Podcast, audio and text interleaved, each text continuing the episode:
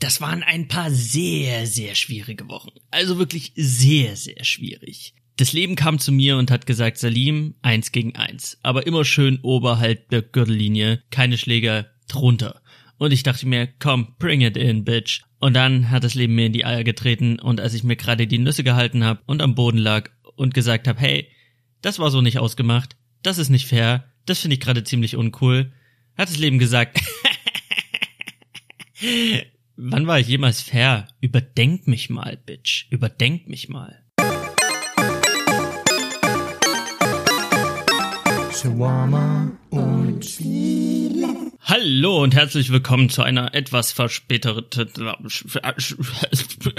zu einer etwas verspäteten Folge 47, die etwas auf sich hat warten lassen.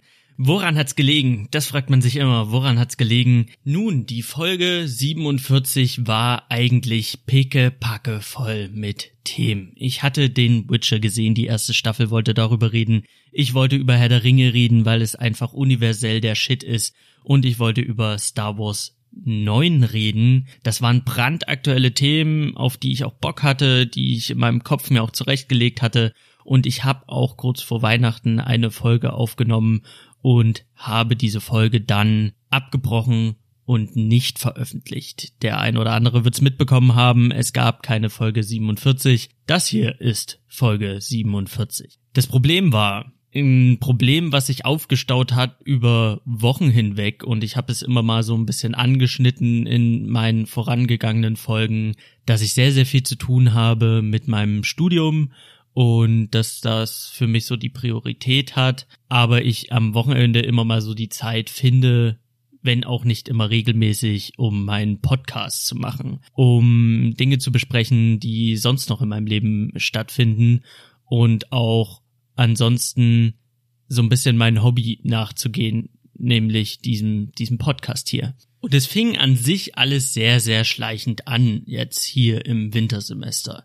Also wir wussten schon so ungefähr, was im zweiten Semester auf uns zukommt und Kommilitonen haben sich untereinander unterhalten und es war dann klar, okay, man muss dann irgendwann, muss man Ende des Semesters ein Feature erstellt haben und abgegeben haben. Das ist so eine Art Reportage. Und für diese Art Reportage, dieses Feature, das ist halt eine spezielle Form eines, wie soll man das jetzt runterbrechen, Artikels, ähm, zu einem Thema, das man sich wählen äh, darf, aussuchen darf, muss man Interviews führen. Man muss äh, eine Recherche durchführen, diese Recherche dokumentieren, dann den Artikel schreiben und den dann abgeben und das wird benotet. Das war eine Prüfung. Und man wusste so am Anfang, okay, Ende des Semesters bis zum Semesterende hin muss ich dann Interviews geführt haben mit Leuten, die ich angeschrieben habe. Ich muss einen Artikel geschrieben haben, der geil ist und dem äh, der halt alle äh, Charakteristika eines Features entspricht und ich muss halt eine Recherche durchgeführt haben und die äh, da so ein so ein äh, Rechercheplan, eine Dokumentation darüber geschrieben haben, also dokumentiert haben, wie habe ich recherchiert, wen habe ich interviewt und wie bin ich zu dem Ergebnis gekommen, bla bla bla bla bla. Und am Anfang ist man natürlich so, okay, das ist ja meilenweit noch entfernt, kriegt man hin. Dann fängt man an zu studieren, dann kommt der nächste Dude um die Ecke, so ein Dozent, der meint dann so, oh ja, also Sie haben mich jetzt hier so drei Stunden lang gesehen und ich denke, deswegen sind Sie in der Lage, jetzt eine Webseite zu gestalten. Sie dokumentieren mir das, geben mir das ab und denken bitte an all die Sachen, die ich Ihnen in drei Stunden beigebracht habe. Und man wusste, okay, ich muss jetzt eine Webseite umgestalten. Keine Ahnung, wie ich das machen soll. Keine Ahnung, wie lange das dauert, wie viel Zeit das aufnimmt, aber okay, ich muss am Ende des Semesters eine Webseite umgestaltet haben und dann halt dazu schreiben, wieso ich das gemacht habe. Okay, weird as shit, aber okay, Teil des Studiums. Und dann kommt der nächste Dozent um die Ecke und sagt, hey, Suchmaschinen sind ganz schön geil. Ich erzähle Ihnen jetzt, wieso sie erfüllen da ähm, diverse Aufgaben, sie lösen diverse Aufgaben dazu und am Ende reflektieren Sie bitte die Scheiße aus diesem aus dieser Vorlesung und geben mir ein 40 Seiten Pamphlet ab. Ciao. Man denkt sich so, okay, hui, hu, boy, oh my, jetzt muss ich jetzt muss ich das machen, das und das. Das ist jetzt schon, also jetzt rennt die Zeit aber schon noch irgendwie davon. Und dann kommt der nächste Dozent und meint, naja, Sie wissen ja Bescheid, Ende, der, Ende des Semesters ähm, schreiben Sie eine Prüfung bei mir. wo sehr, sehr viele Leute durchfallen, einfach weil sie nicht raffen, was ich ihnen erzähle. Wir sehen uns. Ciao. Und man denkt sich, oh, okay, oh boy, ich muss diese Prüfung noch bestehen. Stimmt, das habe ich äh, gar nicht so auf dem Schirm gehabt. Ähm, hat er sicherlich im ersten Semester schon erwähnt. Ich meine, ich habe gar keine Ahnung, was er da abverlangen wird und ich habe auch null kapiert, was er mir erzählt hat, aber anscheinend muss ich das irgendwie noch in meine Birne zimmern. Und dann kommt die nächste Dozentin um die Ecke und sagt, Herr Gabara, haben Sie eigentlich schon ein Thema für Ihre Hausarbeit gefunden? Sie müssen noch wissenschaftlich arbeiten bei mir. Yeah! Das lief richtig gut bis dahin. Und ich dachte mir, okay, du kriegst das alles hin, du kriegst das alles hin, du bist nicht auf den Kopf gefallen, du wirst die Webseite machen, du wirst das Feature schreiben, du wirst die Leute interviewen, du wirst die Scheiße rausreflektieren aus äh, Suchmaschinenoptimierung und du wirst, du wirst das andere machen, diese, diese Prüfung, du kriegst das alles hin, du schaffst es schon. Und das habe ich auch so gemeint. Und ich bin dann auch so ein Typ, wenn ich merke, okay, du hast sehr, sehr viele Abgaben, du hast sehr, sehr viel zu tun, dann fange ich an, mir einen Zeitplan zu machen und mich auch sehr, sehr strikt und diszipliniert an diesen Zeitplan zu halten. Für mich war dann ganz klar, okay, du schreibst dir jetzt die Deadlines auf, die du hast und anhand dieser Deadlines formulierst du für dich eine Prioritätenliste. Und diese Prioritätenliste, die ballerst du einfach durch. Und dann habe ich angefangen und deswegen habe ich dann auch viele Wochenenden mich hingesetzt und mich um Webdesign gekümmert, einfach um diese Abgabe zu haben und am Wochenende, weil ich einfach unter der Woche arbeiten gegangen bin. Und das will ich an dieser Stelle gar nicht negativ anbringen, weil Arbeit einfach Spaß macht. Also die, die Arbeit, die ich gerade mache, macht mir sehr, sehr viel Spaß. Die Kollegen sind einfach toll und ich gehe mit einem Lächeln auf Arbeit. Ich weiß aber auch, dass ich diesen Arbeitsplatz als Werkstudent halt nur hab, weil ich halt studieren gehe. Das heißt, das Studium muss laufen. Und zwar bedingungslos. Das Studium muss passen, weil das nun mal meine Priorität ist, weil ich bin nun mal Vollzeitstudent. Das ist nun mal der Weg, den ich gerade eingeschlagen habe und der Weg, den ich gerade, den Weg, den ich gerade gehe. Deswegen gehe ich mit einem Lächeln auf Arbeit, aber mit einer grimmigen äh, Kriegermine, als würde ich aufs Schlachtfeld laufen in die Vorlesung. Das sind nun mal so diese, diese Welten und ich versuche dann immer dem Studium so viel abzugewinnen wie, wie möglich. Und ich muss auch sagen, ganz viele Sachen im Studium, die gefallen mir auch zugegebenermaßen. Die finde ich auch toll. So dieses ganze Journalismus-Ding macht mir sehr viel Spaß und es gibt sehr, sehr viele Themen, die sind hoch interessant. Es gibt aber auch sehr, sehr viele Themen, die muss man dann halt einfach beackern, weil es Teil des Studiums ist und da geht's halt nicht darum, wie so oft im Leben, ob einem das gefällt oder nicht gefällt. Und deswegen musste ich dann aufgrund von Zeitmanagement am Wochenende einfach mich hinsetzen und das Studiumszeug machen und zwar frühzeitig machen. Ich habe dann Monate vor der Deadline habe ich Webdesign einfach abgehakt, und war sehr, sehr früh damit fertig, weil ich wusste, früher oder später kommst du in Zeitnot und dann musst du Dinge abgehakt haben. Deswegen fang früh an, damit du hinten raus Luft hast. Und hab das dann halt erledigt und dadurch sind halt schon ein paar Folgen ausfallen müssen oder da sind ein paar Folgen einfach hops gegangen und ich habe halt auch gemerkt, dass es schwierig wird, dann noch Zeit zu finden und auch Kopf zu finden für eine neue Podcast-Folge. Und da man in der Woche nur 24-7 Zeit hat und die Prioritäten dann einfach anfangen, einen gewissen Raum einzunehmen, dann sorgt das einfach automatisch dafür, dass Sachen einfach gestrichen werden müssen. Und wo fängt man an? Bei Sachen, die halt nicht so wichtig sind. Und da gehört der Podcast nun mal dazu. So sehr ich das hier liebe, so sehr ich gerne Podcast mache, ist es halt einfach ein Hobby und ähm, das sind halt, Hobbys sind halt so die ersten Sachen, die halt gestrichen werden müssen für eine gewisse Zeit, wenn man dann halt mal so in so einen Rush von Deadlines kommt. Und umso näher diese Deadlines kamen, umso gerafter wurde mein Zeitmanagement. Und umso mehr wurde ich mit meinem Kopf halt äh, fokussierter auf diesen Zeitplan. Und umso gestresster ich bin, umso mehr klammer ich mich dann an diesen Zeitplan, um mich so ein bisschen zu beruhigen was aber dann zu noch mehr Stress führt. Also das eine bedingt das andere und man, ich gerate dann in so einen scheiße Strudel aus Stress. Und der sah dann im Endeffekt so aus, dass ich die letzten Wochen im November und Dezember einfach oder die letzten Wochen im Jahr 2019 einfach abends ins Bett bin und mir dachte, okay, du musst noch das, bis dahin erledigen. Dann musst du das erledigen. Du hast noch Zeit für das bis dahin. Du musst dann noch deiner Dozentin das vorlegen und dann das vorlegen und dann das vorlegen und du musst noch das und du musst noch dies. Dann bin ich eingeschlafen, bin früh aufgewacht und dachte mir, okay, am Wochenende machst du das. Dann musst du das machen. Dann musst du nächstes Wochenende das machen. Am Dienstag hast du ein gewisses Zeitfenster, um das zu machen, um dann wiederum das zu machen, um dann wiederum das zu machen. Und dann guckst du noch die erste Staffel Witcher, weil du hast ja dann sowieso Ferien und dann besprichst du das am 22. Dein Flieger nach Hause geht am 23. und du kannst am Tag davor deine Koffer packen und dann die Folge aufnehmen. Und das ging wochenlang so. Dieses Zeitmanagement, diesen Zeitplan immer wieder durchgehen. Du musst das, du musst das, du musst es dann tun. Du musst an diesem Tag das machen, damit du am nächsten Tag dann das machen musst, damit du dann wiederum das machen musst. Und dann bin ich in die Vorlesung, ich habe mich mit Kommilitonen unterhalten und natürlich, da nehme ich mich selber nicht aus, man hat sich halt heiß geredet und da war ich halt mit dabei. Ich habe das auch streckenweise mit angestoßen, weil ich Kommilitoninnen und Kommilitonen dann gefragt habe, hast du schon das und das erledigt. Einfach was, weil man wissen wollte, ist man gut in der Zeit? Ist man so im Vergleich zu den anderen? Hängt man hinterher? Oder ist man gut in der Zeit? Und am Anfang hatte ich das Gefühl, okay, ich bin sehr, sehr gut in der Zeit. Und das hat mir auch ein beruhigendes Gefühl gegeben, zu sagen, okay, hast du das schon erledigt? Die Antwort ist, nee, ich habe noch gar nicht angefangen. Und man wusste selber, okay, das liegt schon auf dem Stapel erledigt und ich muss noch das und das machen. Und so hat man sich heiß geredet, weil man hat auch mit Kommilitonen geredet, die gesagt haben, hab ich seit Wochen fertig und man dachte sich, scheiße, seit Wochen fertig, kacke, kacke, kacke. Oder man redet dann mit Kommilitonen und die sagen, ey, die Prüfung, die wir schreiben, ah, ich bin ganz gut oder oh, die wird übelst scheiße und man redet halt über nichts anderes dann mit seinen Kommilitonen zusammen und diese Prüfung und diese Abgaben und diese Sachen, die man machen muss, werden im Kopf durch dieses Heißreden so, so viel größer, als sie am Ende waren oder als, als sie am Ende sind, weil man sich dann denkt, scheiße, ich muss ja noch, ich muss ja noch, ich muss ja noch. Und dieses, diese Projekte werden gigantisch, riesig groß und man denkt sich, okay,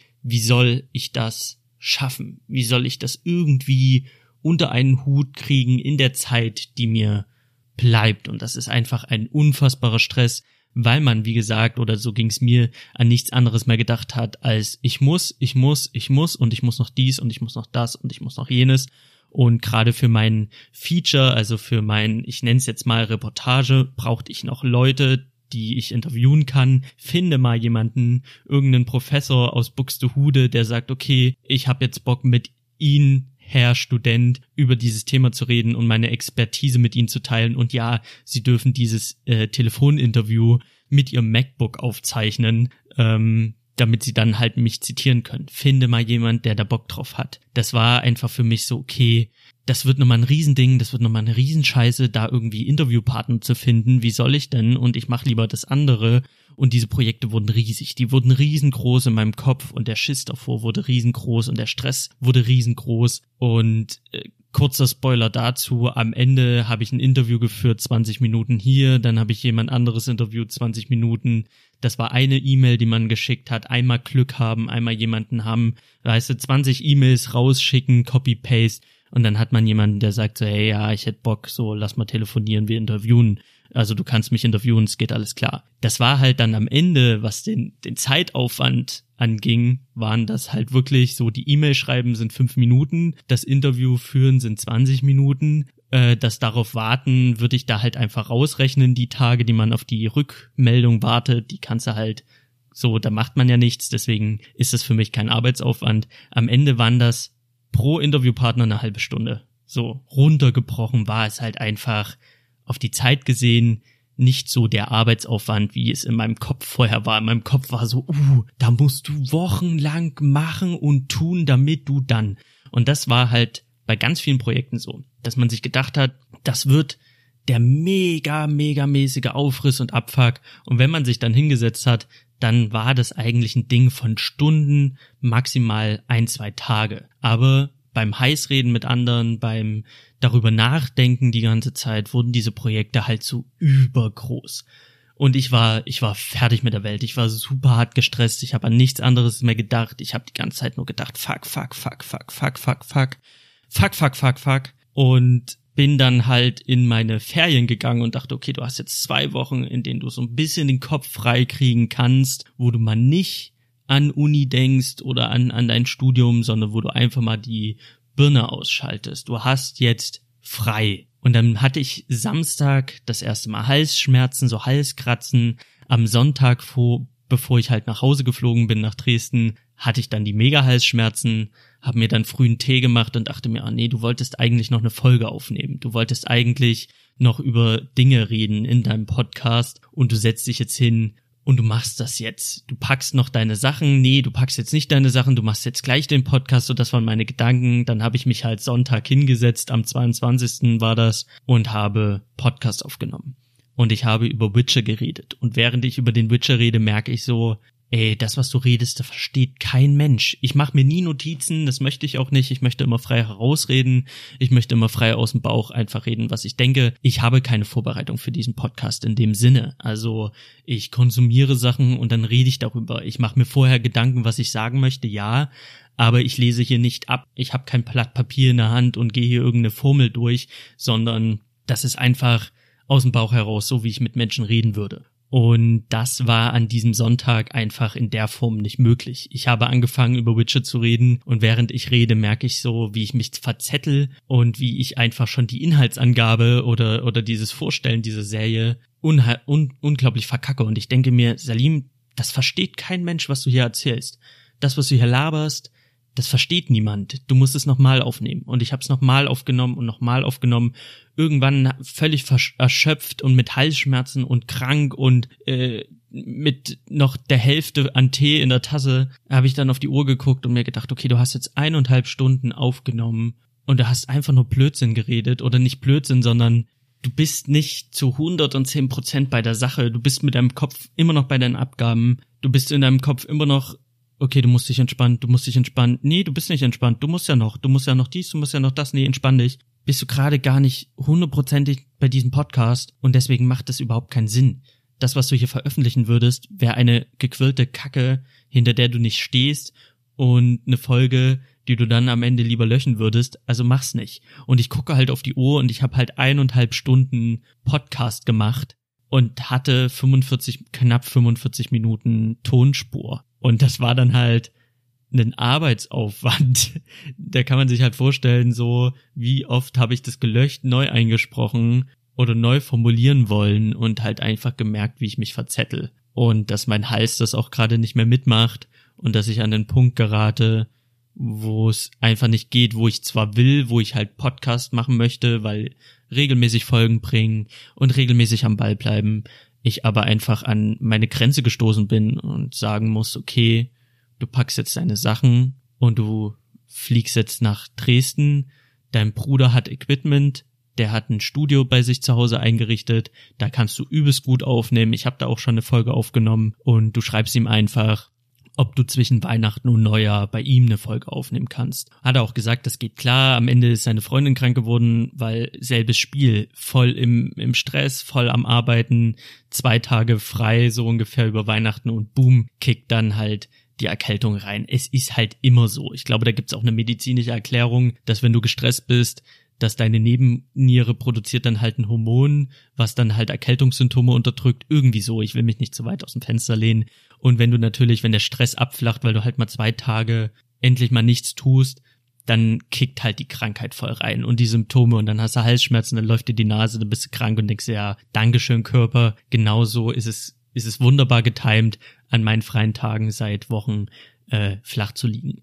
Whatever. Ähm, deswegen ging das dann halt auch nicht. Und wenn ich ganz ehrlich bin, war ich dann auch sehr darüber froh, einfach keine neue Folge machen zu müssen und hab das dann halt auch gelassen und bin zu Hause angekommen und dachte mir, okay, die Zeit gehört halt jetzt deiner Familie und du wirst jetzt Weihnachten mit deiner Familie äh, verbringen und es wird alles ganz entspannt.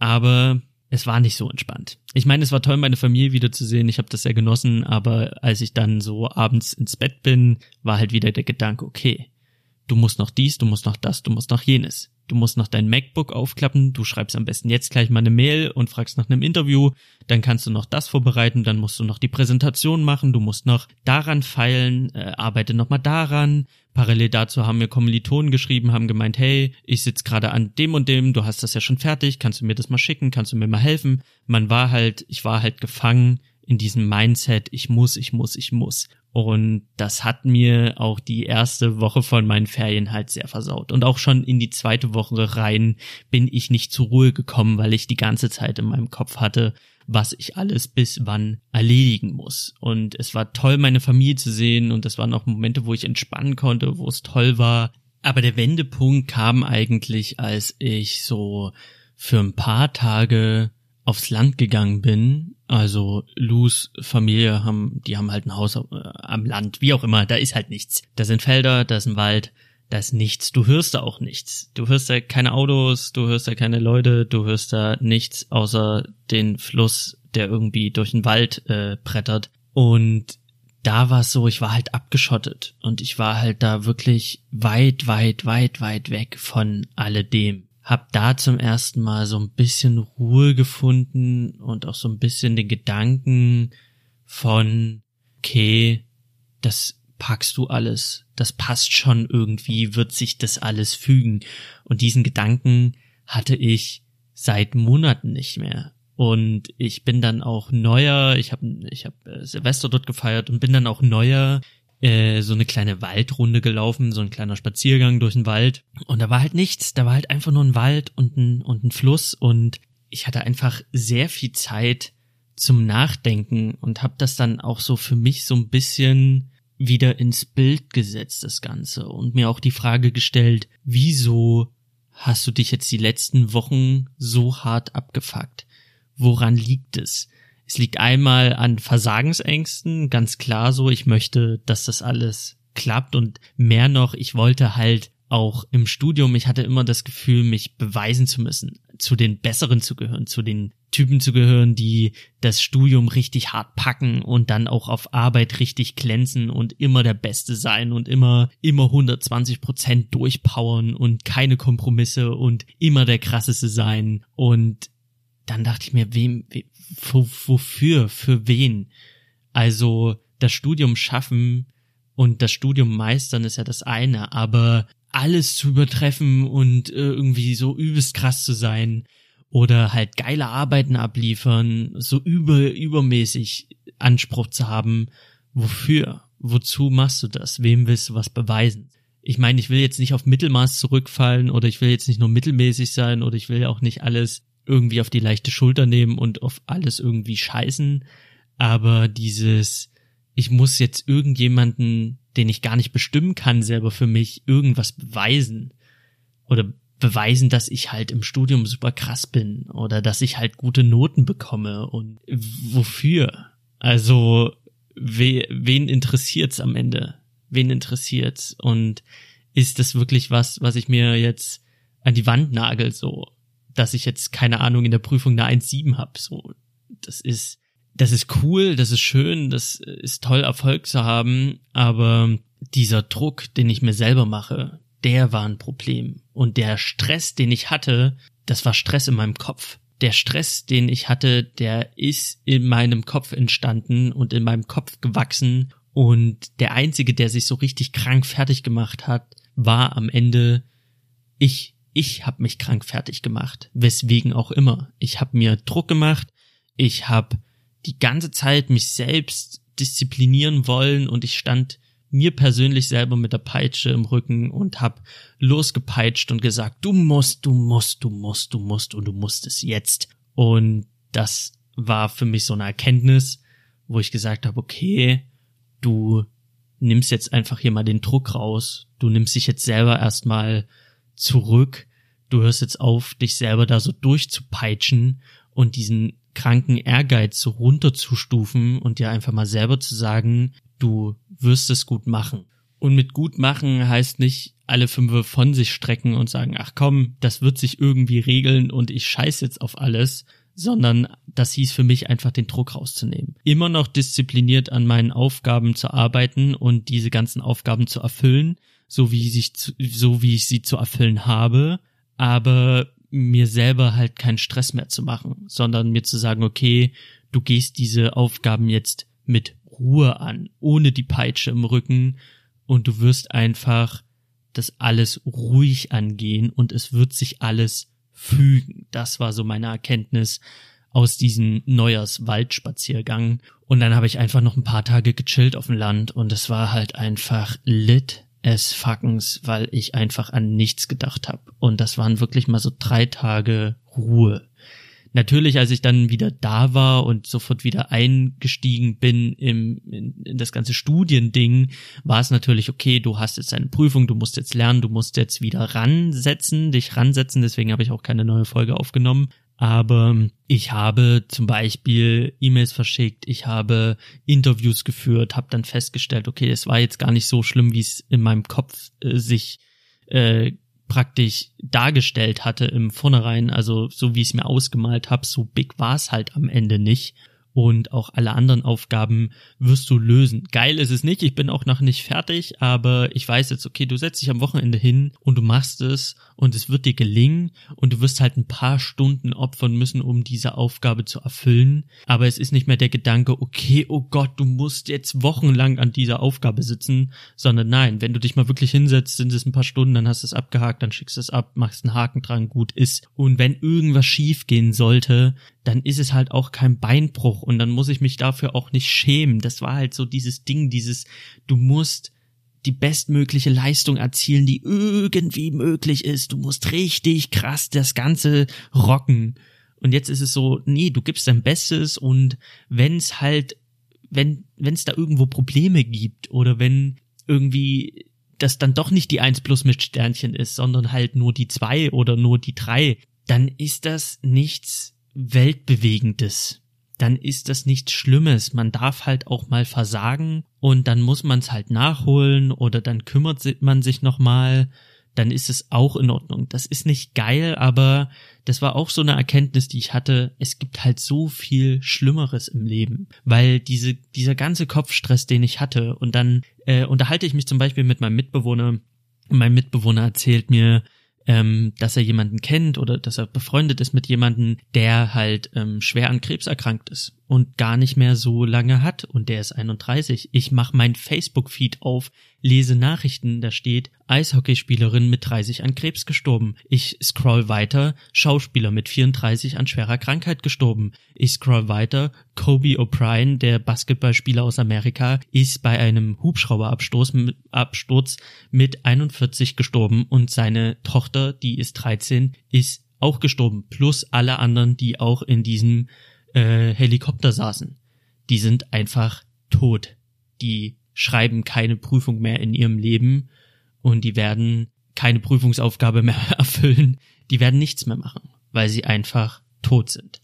Und ich bin ein kerngesunder junger Mann, der einfach ein bisschen zu viel Stress in seinem Kopf sich selber gemacht hat. Und das muss man sich so vor Augen führen.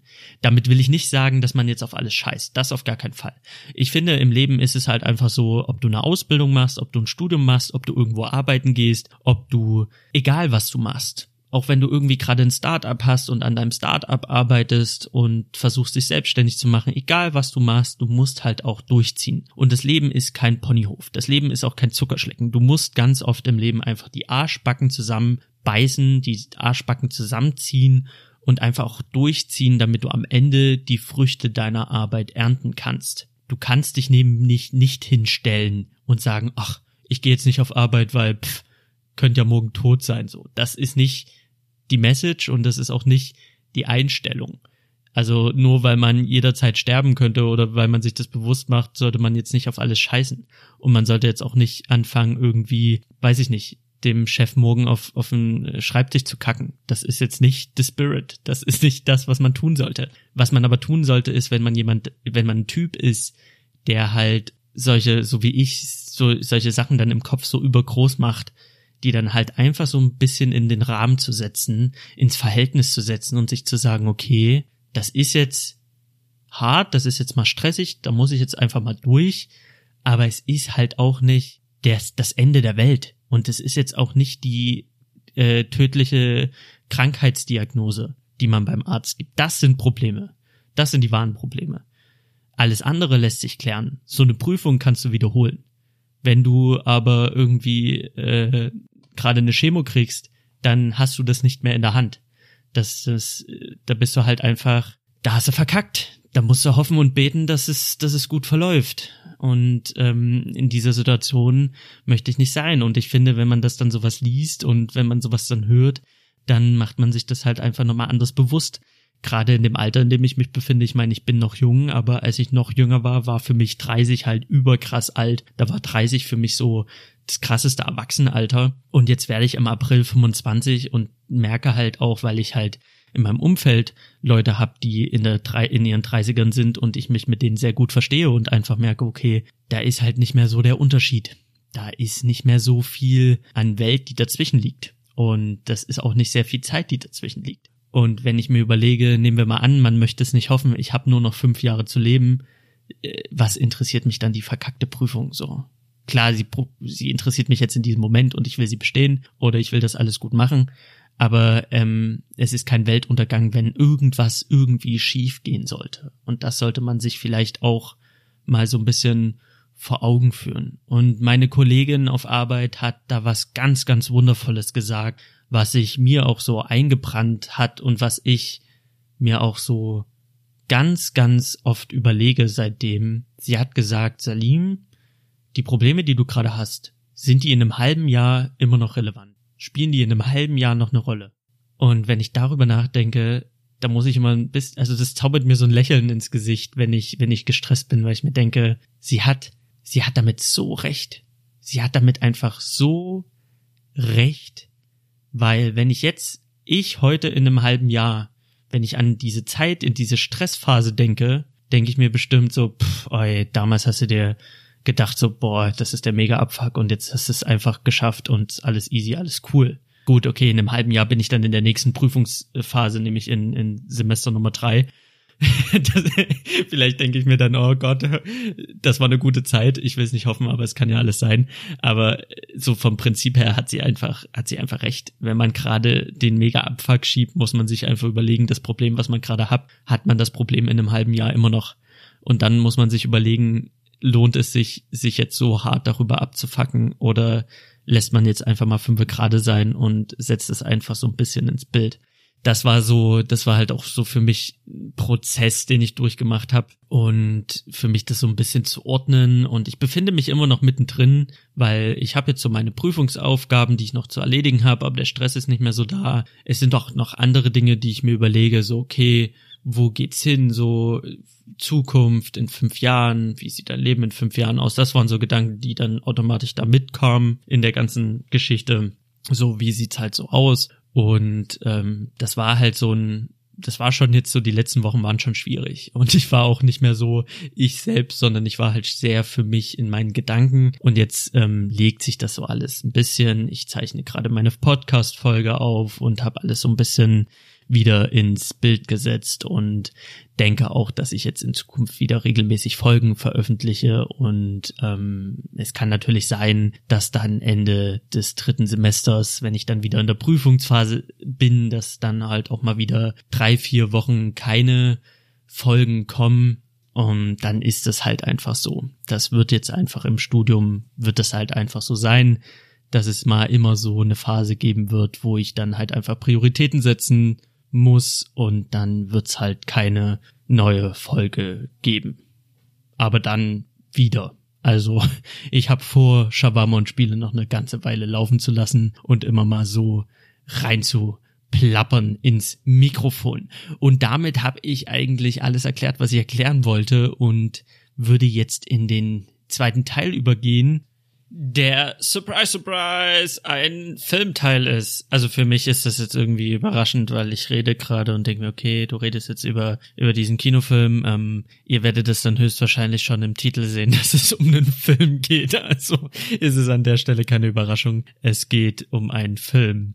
Ähm, es wird natürlich wieder um Spiele gehen in, in kommenden Folgen. Also ich spiele aktuell Star Wars Fallen Order, weil ich das einfach für einen sehr, sehr guten Preis zu Weihnachten halt äh, schießen konnte. Und ich streame das auf Twitch sogar live. Einfach weil ich Bock drauf habe und weil ich Stream einfach ausprobieren wollte und gucken wollte, wie das so funktioniert. Und deswegen bin ich gerade so ein bisschen am Rumprobieren, wie kriegt man das hin mit Sprechen, während man spielt und wie ist es so mit den Aufnahmen, wie funktioniert das alles. Das war für mich jetzt auch so nochmal so ein Projekt, was ich mir zusätzlich aufgedrückt habe. Aber ich habe da ähm, Bock drauf, ich probiere das so ein bisschen rum und ich denke auf meinem Twitch-Kanal äh, Sir Poops a Lot, Sir Poops a Lot, ich wiederhole Sir Poops a Lot, es ist auch auf meinem Instagram-Kanal verlinkt, werde ich ab und zu mal ein bisschen streamen. Ich denke auch gleich nach der Folge werde ich heute Abend dann noch ein bisschen Star Wars spielen und dabei live gehen und ich werde ab und zu mal in meinen Instagram Stories darauf aufmerksam machen, aber no pressure. Genau, und dann werde ich dann, wenn ich mit Star Wars fertig bin, auch über Star Wars reden und dann auch mal so meinen Senf zu Star Wars 9 geben. Sehr, sehr viel, sehr, sehr viel, sehr spät ähm, sehr zu spät, 3, 2, 1, sehr viel später als alle anderen auf dieser Welt. Star Wars 9 ist schon gar kein Thema mehr 2020, aber ich werde es trotzdem tun. Und auch Herr der Ringe muss mal irgendwann besprochen werden. Da mache ich mal eine extra Folge, wo ich über Herr der Ringe rede und ähm, die Witcher Staffel 1, ja, so ist ein ein Kamerad muss immer zurück zurück bin ich eigentlich auf den Kopf gefallen? Also was ist denn los? Ein Kamerad muss immer zurückbleiben und das ist jetzt einfach Witcher. Kurzum, wer Bock hat auf Witcher, der guckt sich Witcher an. Die Serie ist für Buchleser ein Genuss, für Nicht-Buchleser durch die verschiedenen äh, Zeitstränge eher verwirrend. Es ist kein Game of Thrones, es ist streckenweise hart an der Grenze zu cringe äh, in, in verschiedenen Momenten. Aber alles in allem ist es einfach eine, eine sehr gelungene Serie und für Buchleser so wie ich und auch für Leute, die die Videospiele gespielt haben, so wie ich den dritten Teil gespielt habe, ähm, ist es einfach eine sehr, sehr gute Serie und kann ich an der Stelle mal ganz kurz empfehlen. Aber ich glaube, jemand, der mit Witcher so überhaupt nichts anfangen kann und die halt aus der Kalten anfängt zu gucken, der wird sich an der einen oder anderen Stelle wirklich wundern müssen und dem wird der Einstieg sehr schwer fallen. Das so mal kurz am Rande. Ähm, ja, heute soll es um Jojo Rabbit gehen. Ich habe gestern im Kino Jojo Rabbit geguckt. Ich habe gehört, äh, Tiger by Titty macht einen neuen Film und ich habe den Trailer gesehen und fand den sehr, sehr skurril. Ich dachte mir, okay, was ist das? Äh, Nazis, Hitler, alles ist ein bisschen abgedreht. Dazu läuft noch Heroes von äh, David Bowie. Es ist alles so ein bisschen überzeichnet. Das, das war sehr, sehr schräg. Der Trailer, den Trailer zu gucken, das war so okay. Aber ich wollte ihn unbedingt gucken, weil ich einfach ein Fan bin von äh, dem Humor und von dem Taika Waititi. Also ich finde What We Do in the Shadows, das ist ein unfassbar lustiger Film. Im Deutschen heißt er fünf Särge, Küche, Sarg, fünf Küchen, Küchensärge, irgendwie so. What We Do in the Shadows ist der Originaltitel und der ist einfach sehr, sehr lustig. Und ich fand auch Thor Ragnarok oder Ragnarok oder wie auch immer von ihm fand ich einfach sehr, sehr lustig. Aber man hat halt wirklich seine Handschrift zu jeder Sekunde gemerkt. Also die Witze, die Gags, das war halt einfach er. Das hat man sofort gemerkt, dass das, wer dahinter steckt. Und das habe ich so ein bisschen von Jojo Rabbit ja, erwartet. Und ich konnte dieses Mal leider nicht mit Lou ins Kino gehen, weil Lou aktuell nicht im Land ist. Und deswegen gestaltet sich ins Kino gehen mit ihr ähm, schwierig.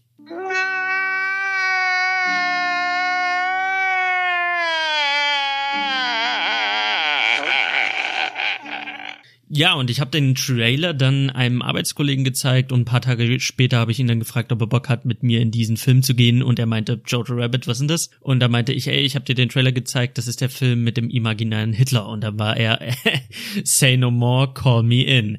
Und dann sind wir halt ins Kino gegangen und was ich erwartet habe, war ein brüllend komischen Film über das Dritte Reich. Aber worum geht's? Im Fokus steht Jojo Betzler oder Johannes Betzler, der ist ein kleiner zehnjähriger Junge, der in die Hitlerjugend geht oder seinen ersten Tag hat bei der Hitlerjugend und da trainiert wird, irgendwann ein krasser Kämpfer, Soldat, Nazi zu sein und für sein Vaterland zu kämpfen. Und er wohnt mit seiner Mutter alleine in einem unbenannten deutschen Dorf.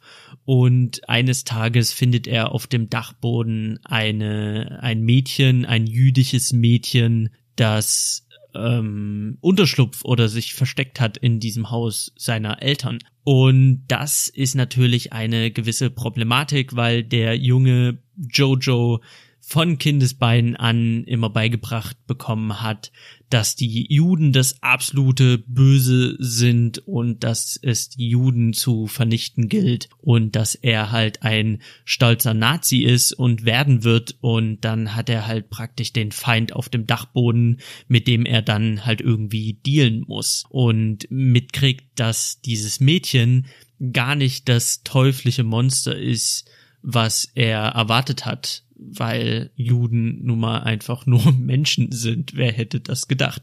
Und das ist der Ausgangspunkt dieses Films, die Ausgangsproblematik, der Ausgangskonflikt.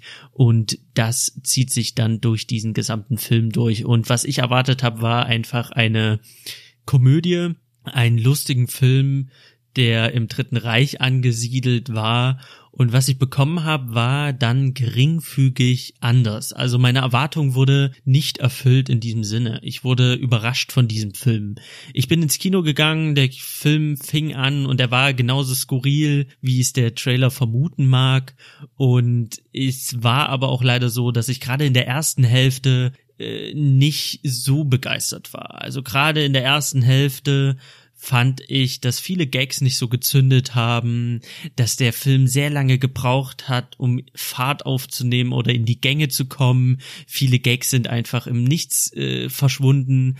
Dann musste ich mich erstmal darauf einstellen, die ersten Minuten des Films oder die erste Hälfte des Films, dieses Bewusstsein, okay, dieser Film ist jetzt kein Zeitdokument mit Witzversatzstücken, sondern er ist halt sehr, sehr skurril, sehr, sehr überzeichnet und er ist alles andere als äh, geschichtlich akkurat. Das ist er einfach nicht.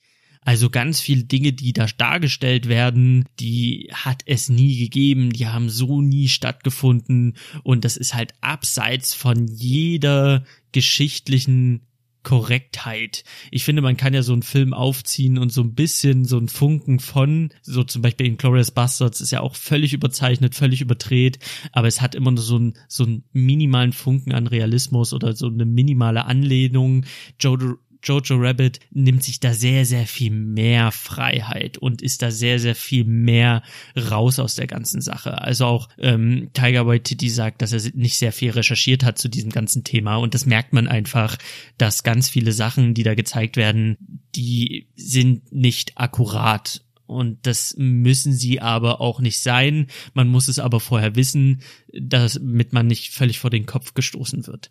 Also es werden natürlich äh, Themen aufgegriffen, die es im Dritten Reich so gab, aber es wird halt völlig überzeichnet und völlig ähm, verzerrt dargestellt. Dadurch entsteht auch oft ein gewisser Witz, aber man darf auf gar keinen Fall einen Film erwarten, der sich in irgendeiner Weise oder nur im Hauch an geschichtlichen Begebenheiten anlehnt. Das, das, von diesem Gedanken muss man sich einfach befreien. Er ist eine Karikatur eines fiktiven Deutschlands, würde ich behaupten, der wirklich äh, nicht sehr, sehr viel mehr, also nicht sehr viel zu tun hat mit der Realität.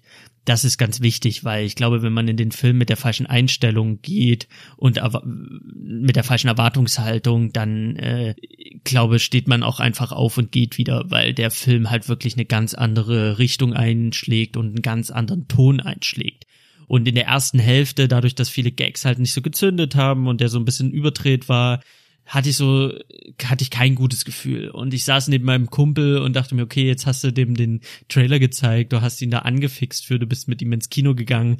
Das ist natürlich immer so ein Ding, ähm, wenn man wenn man noch nicht so oft zusammen im Kino war, dann man möchte ja, dass es einem, dass man halt nicht in irgendeinen Kackfilm geht oder dass dass der andere dann halt das auch cool findet und abfeiert oder irgendwie auch auch einen guten Abend hat, wenn man da irgendwie die Empfehlung abgibt, wenn man darauf hinweist, so hey, ich habe da einen Film, den will ich sehen, komm mal mit, dann hat man ja immer irgendwie so eine gewisse Anspannung. Man guckt dann so rüber und denkt sich, okay, ich hoffe, er findet es nicht scheiße. Und in der ersten Hälfte dachte ich mir, um, der ist jetzt nicht so, nicht so toll, wie ich dachte. Und dann kommt halt die zweite Hälfte. Und in der zweiten Hälfte fängt der Film an, so an Fahrt aufzunehmen, was die Gagdichte angeht, so an Fahrt aufzunehmen, was alles angeht praktisch. Also es gibt dann ab der zweiten Hälfte geht es wirklich Schlag auf Schlag und dann gab es Momente, da hat mein Kumpel und ich, wir haben laut, sehr laut aufgeschrien vor Lachen. Also wir haben einfach laut aus voller Seele gelacht. Es war einfach unglaublich witzig. Da gab es Szenen, da konnten wir nicht mehr, da haben wir gebrüllt vor Lachen. Das war fantastisch. Und es gab Momente, da war es sehr, sehr still im Kino, die einfach so herzzerreißend waren, die so deprimierend waren, die, die so traurig waren und die ein, die ein so krasses Kontrastprogramm zu diesem Klamaukigen äh, ge gebracht haben. Ein Kontrastprogramm, das ich gar nicht erwartet habe von diesem Film, dass ich keine Sekunde von einem Tiger White Titty erwartet habe, weil ich das aus What We Do in the Shadows und ähm, Thor einfach so nicht kannte. Diese sehr, sehr düsteren, traurigen Töne, die ich gesehen habe und mir dachte, fuck, okay. Und die haben mich umso härter getroffen, einfach weil ich so null darauf ähm, vorbereitet war, dass dieser Film diese sehr traurigen Szenen ähm, praktisch hat und anspricht und zeigt und dann im nächsten Moment lacht man wieder aus aus äh, tiefster Seele und äh, brüllt vor Lachen, weil es einfach super lustig ist. Also die zweite Hälfte fand ich sehr, sehr, sehr, sehr stark. Und da muss ich auch einfach sagen, geht ins Kino, guckt euch Jojo Rabbit an, stellt euch einfach darauf ein, dass der sehr, sehr eigen ist. Es ist ein sehr, sehr spezieller Film, aber es ist ein Film, der lohnenswert ist. Und wenn ihr in der ersten Hälfte merkt, so, okay, der zündet für mich nicht, bleibt sitzen, guckt weiter. In der zweiten Hälfte zündet der ein Feuerwerk ab und trifft wirklich alle Töne mit Bravour. Er trifft die humorigen Töne und er trifft aber auch die tief bitter traurigen Töne und ich bin ein Riesenfan von Dramedy und äh, das ist einfach Dramedy par excellence. Das ist wirklich ganz, ganz großes Kino für mich gewesen. Ähm, aber halt wirklich erst in der zweiten Hälfte. In der ersten Hälfte fand ich ihn eher Lemo. Da war er einfach nicht so stark. Also es ist jetzt keine 10 von 10, aber er ist auf jeden Fall lohnenswert und in seiner Art, in seiner Erscheinung einzigartig. Wirklich ein sehr, sehr spezieller Film, ein sehr eigener Film. Und ich finde auch die Schauspieler, die rocken da was weg. Ich habe ihn auf Englisch geguckt, da bin ich auch sehr froh drüber, weil ganz viele Szenen dachte ich mir, okay, wie will man das übersetzen? Das ist einfach so, dieser Witz baut so sehr auf die, auf der Sprache auf, dass ich mir einfach nicht vorstellen kann, dass es auf Deutsch zünden wird. Oder auf Deutsch würde es so umgedichtet werden, dass es wirklich sehr vom Synchrostudio abhängt, dass es dann noch lustig ist. Also wirklich, der Witz dort basiert sehr, sehr oder spielt sehr, sehr mit der Sprache. Und deswegen empfehle ich ihn auf Englisch. Sucht euch ein Kino, was O-Ton, äh, den O-Ton spielt. Und wenn ihr nicht so, ähm, wenn ihr nicht so beflissen seid im Englischen oder wenn ihr da nicht so stark seid, dann guckt ihn mit deutschen Untertitel, weil ich will jetzt die deutsche Synchro nicht verteufeln, weil ich habe sie nicht gesehen. Aber es gab ganz viele Momente, wo ich mir sage, das kann nicht übersetzt werden. Das geht nicht. Das geht einfach nicht. Der Witz ist so stark, weil er gerade auf Englisch ist und weil er halt einfach mit der englischen Sprache spielt. Auf eine sehr intelligente Art und Weise. Die Schauspieler sind einfach sehr, sehr groß. Von den Kleinen, also der Schauspieler, der den Jojo spielt, der macht das wirklich herzallerliebst. Das ist so ein sympathischer kleiner Junge, der, mit dem man mitleidet, der das einfach sau, sau gut spielt. Sein Kumpel, sein dicker Kumpel, mit dem er halt auch in das Hitlerjugendcamp geht, der ist einfach Gold, der ist wirklich Gold in dem Film. Immer wenn der auftaucht, hat man irgendwie ein Schmunzeln und man muss lachen. Der hat tolle Sprüche, der macht das einfach fantastisch. Das ist so ein richtiger Knuddelbär, den willst du einfach knuddeln. Das ist einfach so herzallerliebst, die beiden zu sehen, wie sie miteinander harmonieren und wie sie zusammen befreundet sind. Das ist einfach ganz, ganz stark. Und dann hat man halt so Spitzen wie ein Sam Rockwell, der mal wieder alles abfeuert. Ich liebe diesen Typen seit ähm, seitdem ich Three Billboards Outside Ebbing, Missouri gesehen habe und ich einfach mal so ein bisschen darauf achte, wo er überall eine Nebenrolle spielt und was der da wieder abliefert, das ist einfach so so groß und er hat einfach so tolle Szenen. Am Ende hat er den Call of Duty Moment schlechthin und in der größten Dramatik mussten wir, also mein Kumpel und ich, wieder so lachen, weil es einfach so over the top war, das waren wirklich, man, man schwankt am Ende nur noch zwischen Lachen und traurig sein und Lachen. Es ist grandios und er hat einfach einen, einen sehr, sehr tollen Moment. Also er hat viele tolle Momente, aber das ist halt einfach der Call of Duty Moment schlechthin und das war einfach super lustig. Und dann gibt's noch die Scarlett Johansson, die die Mutter von Jojo spielt. Eine Mutter, die versucht, ihren Sohn vor dem Schrecken zu beschützen, ohne ihn in Watte zu packen und ihrem Sohn irgendwie ein bisschen die Welt da draußen zu erklären und ihm auch von seinem blinden Fanatismus wegzubekommen. Weil die Mutter, das ist auch kein großer Spoiler, die Mutter ist kein, keine, äh, die, keine Nazi-Frau, die ist halt einfach eine Mutter, die die Welt anders sieht als die gängigen Nazis, die nicht der Meinung sind, dass die Juden die Teufel sind und die nicht der Meinung sind, dass die Arier über allem stehen und die der Meinung ist, dass es Zeit wird, dass der Krieg endlich vorbei ist und ähm, die mit ihrem Sohn auch dadurch in Konflikt gerät, weil er sagt, ey, stehst du denn nicht hinter Deutschland? Und liebst du denn nicht dein Deutschland? Und sie sagt, ey, ich liebe Deutschland, aber ich liebe nicht den Krieg und es wird Zeit, dass hier die Waffen eigentlich mal schweigen und ich habe keinen Bock mehr drauf. Und sie ist halt der Freigeist, der versucht, ihren gebrainwashten Sohn so ein bisschen wieder in die Spur zu kriegen. Und das ist einfach so zucker, zuckersüß. Das ist so toll geschauspielert. Das ist so herzerwärmend zu sehen, wie diese Mutter um das Gedankengut ihres Sohnes kämpft, um, um die Seele ihres Sohnes kämpft, auf ihre eigene, verschrobene Art und Weise. Das ist einfach sehr, sehr süß in Szene gesetzt. Das ist einfach sehr, sehr schön zu sehen, wie diese Freigeistmutter äh, als Gegenüber hat diesen, ja, gebrainwashten, fanatischen Sohn, der erst zehn ist und davon träumt, in Hitlers Leibgarde aufzusteigen. Der Tiger Waititi selber spielt Hitler, also Jojo hat halt einen imaginären Freund und das ist Adolf Hitler. Das hat ein paar Gags, also das führt zu ein paar Gags, aber ich finde, er sticht nicht heraus. Also er, es ist jetzt nicht so, dass man sagt so, boah, die Performance von Hitler ist überragend. Das ist er einfach nicht der hat ein paar Gags, aber es ist jetzt nicht das, was am Ende des Films hängen bleibt. Das, was am Ende des Films hängen bleibt, ist der kleine dicke Junge, der einfach super süß ist. Es ist die äh, Mutter, die Scarlett Johansson, die einfach, die einfach einem das Herz aufblühen lässt in dieser in dieser dunklen in dieser eigentlich in, diesem eigentlich dunklen Setting und es ist halt Sam Rockwell der einfach auch mal wieder alles wegrockt ähm, das ist halt das was diesen Film ausmacht und es gibt viele Kritiker, die sagen, der Film geht nicht respektvoll genug mit den, mit der Thematik des Dritten Reichs um. Es gibt viele, die sagen, dass er zu lax ist und dass er das alles ähm, irgendwie nicht mit dem nötigen Respekt angeht und dass es alles so ein bisschen hihi haha ist, obwohl es hier halt um Nazis geht und dass die Message nicht stark genug wäre, bla bla bla bla bla. Ich finde, das ist natürlich ein Punkt und das kommt auch nicht von irgendwoher. Ich kann diese Kritikpunkte irgendwo verstehen, aber ich unterstreiche sie nicht. Ich unterschreibe sie nicht, weil ich finde, natürlich ist der Film kein Schindlers Liste. Der Film ist auch kein Der Untergang und auch kein James äh, Soldat James Ryan. Der Film ist Jojo Rabbit. Und natürlich sind viele Sachen ein bisschen lasch dargestellt, und er ist natürlich nicht geschichtlich akkurat, aber das muss er auch gar nicht sein. Er ist, er hat eine schöne Message, das auf jeden Fall. Er ist lustig, er ist traurig, er hat all dies.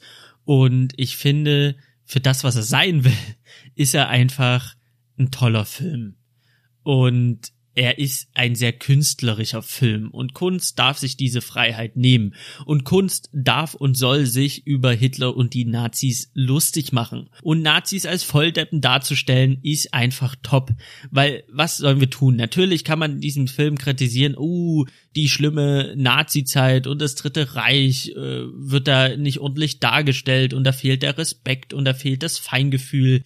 Fuck dem Feingefühl ja, die Zeit war schrecklich, die Zeit war schlimm, es sind Millionen von Menschen gestorben auf der ganzen Welt. Es war der Zweite Weltkrieg und es gab den Holocaust und es gab ganz viele grausame Schrecken und alles von diesem Mann Hitler. Hitler und seine Lakaien, die Hitler und seine Lakaien. Willkommen bei N24.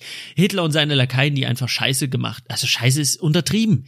Das waren grausame Wichser Das waren ganz, ganz grausame Wichser. Und das absolute Böse, was macht man als Mensch damit? Um dem absoluten Bösen die, die, den Schrecken zu nehmen, zieht man dem absoluten Bösen einfach lustige Klamotten an und lacht über ihn. Das ist der Weg. Man nimmt das absolute Böse und man verwandelt es zu etwas, was zu, zu, zu Humor, zu Witz, das, was wir Menschen haben. Wir Menschen haben an, an geilen Scheiß, haben wir Liebe und wir haben Humor. Und wenn man diese Grausamkeit nimmt, wenn man dieses absolute Böse nimmt und sich darüber lustig macht und dadurch das ganze Thema bearbeitet, finde ich das immer eine gute Sache. Und man sollte sich immer über Hitler lustig machen. Zu jeder Zeit. Man sollte immer sich über diese ganze Scheiße lustig machen. Nicht über die Opfer, nicht über die Grausamkeiten, die da stattgefunden haben, aber über Hitler. Einfach als kranker Wurm, der er war und auch über seine Lakaien und auch über die absurde Ideologie, an die die tatsächlich geglaubt haben. Und das macht Jojo Rabbit und das macht Jojo Rabbit gerade in der zweiten äh, Hälfte mit Bravour. Und deswegen gibt's eine ganz, ganz dicke Empfehlung. Und damit habe ich wieder alles gesagt, was ich sagen wollte. Ich wünsche euch einen wunderschönen Morgen, einen wunderschönen Mittag, einen wunderschönen Abend, wann auch immer ihr das hört. Gebt mir eine Bewertung auf iTunes oder ihr geht mal auf Instagram und schreibt mir da unter Shawarma und Spiele oder ihr guckt jetzt meine Livestreams in nächster Zeit auf äh, Sir Poopsalot und Twitch. Ja, der Name ist Sir Poopsalot. Und dann hören wir uns sicherlich oder sehen uns im Livestream demnächst. Ich freue mich drauf. Vielen Dank fürs Zuhören und tschüss, damit bin ich raus. Shawarma und Spiele.